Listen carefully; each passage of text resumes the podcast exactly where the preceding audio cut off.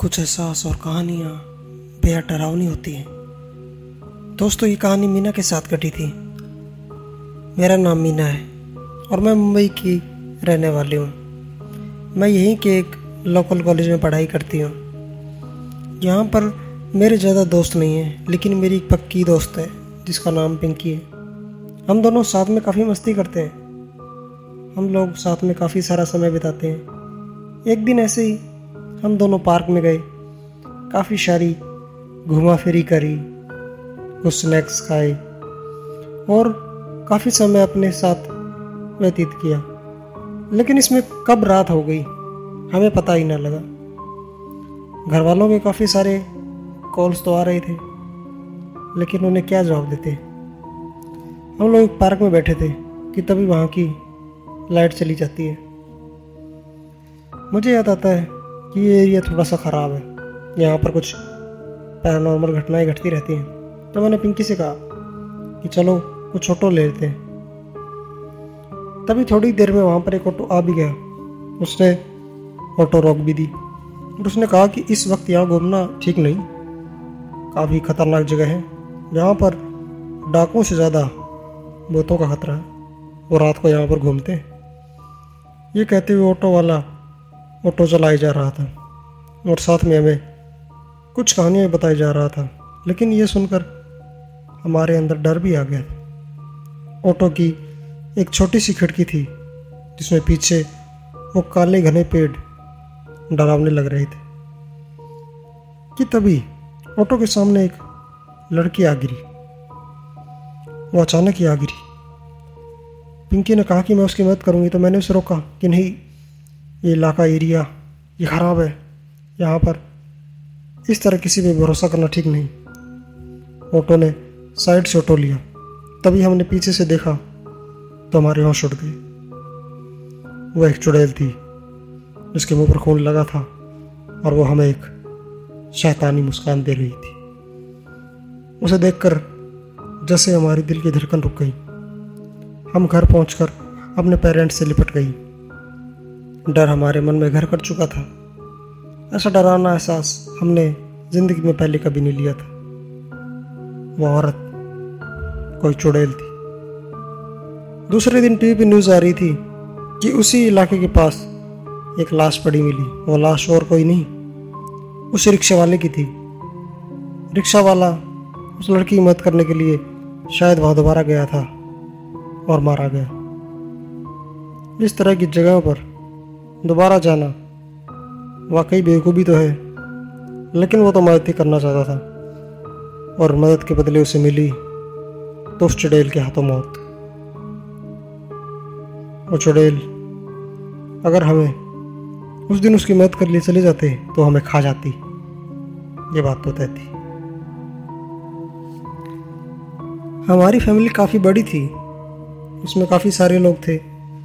और मैं उनमें सबसे छोटी तो थी, लेकिन सबसे शरारती भी। मैं इधर उधर घूमती रहती। मेरे घर वाले मुझसे काफ़ी परेशान थे।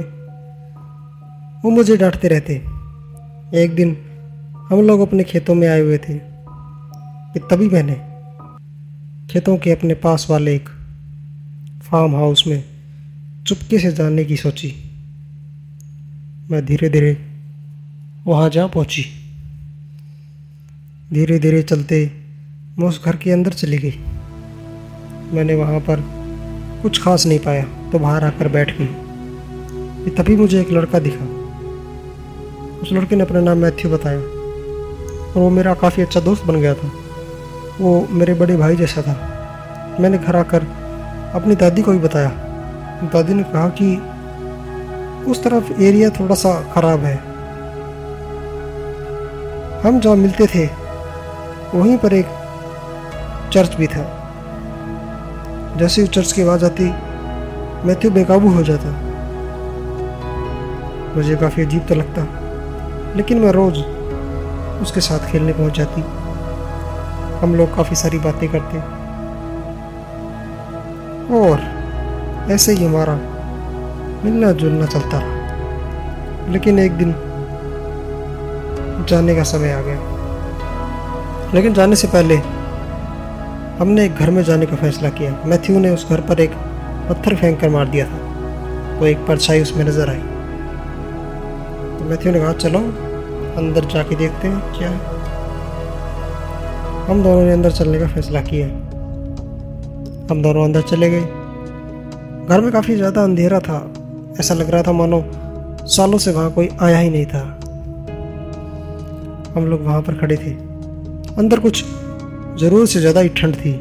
मुझे काफ़ी डर लग रहा था, लेकिन मैथ्यू बिल्कुल नॉर्मल था। उसके लिए कुछ भी अजीब या फिर या कहे नया नहीं था।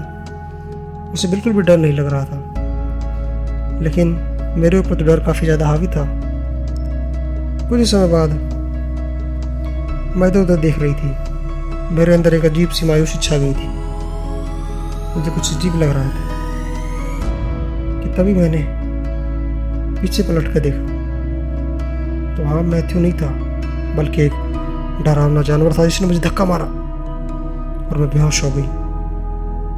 जब मुझे होश आया तो अपने घर पर थी मैं तुरंत उठी। क्योंकि मुझे जानना था कि मेरे साथ तो जो हुआ, मैथ्यू के साथ क्या हुआ। मैं वहाँ पर खेतों में फिर गई, लेकिन मैथ्यू वहाँ पर अब नहीं आया था। हम फिर पाँच साल बाद मिले। पाँच साल बाद मैथ्यू मुझे फिर मिल गया। हम दोनों एक साथ फिर बैठे। मैंने बातों ही बातों में मैथ्यू से पूछा उस रात क्या हुआ था? तो मैथ्यू ने गहरी सांस लेते हुए कहा कि वो भूत मेरे साथ जुड़ गया है। वो मेरे अंदर ही रहता है। उसने मेरे शरीर पर कब्जा कर लिया है। मैं चाहकर भी उससे अलग नहीं हो सकता। और इसलिए वो चर्च में प्रेयर होती है। नापा अब नापा खो देता हूँ। वो भूत मेरे अंदर बस चुका है। मैं उससे अलग नहीं हो सकता। मेरी और उसकी ज़िंदगी एक हो गई है। वो मेरे अंदर प्रवेश कर गया है। उसने मेरे ऊपर कोई ज़्यादा टूना कर दिया है। मुझे काफ़ी दुखी भी लगा। लेकिन फिर हमारी फैमिली एक हो गई और वो भूत भी हमारे साथ।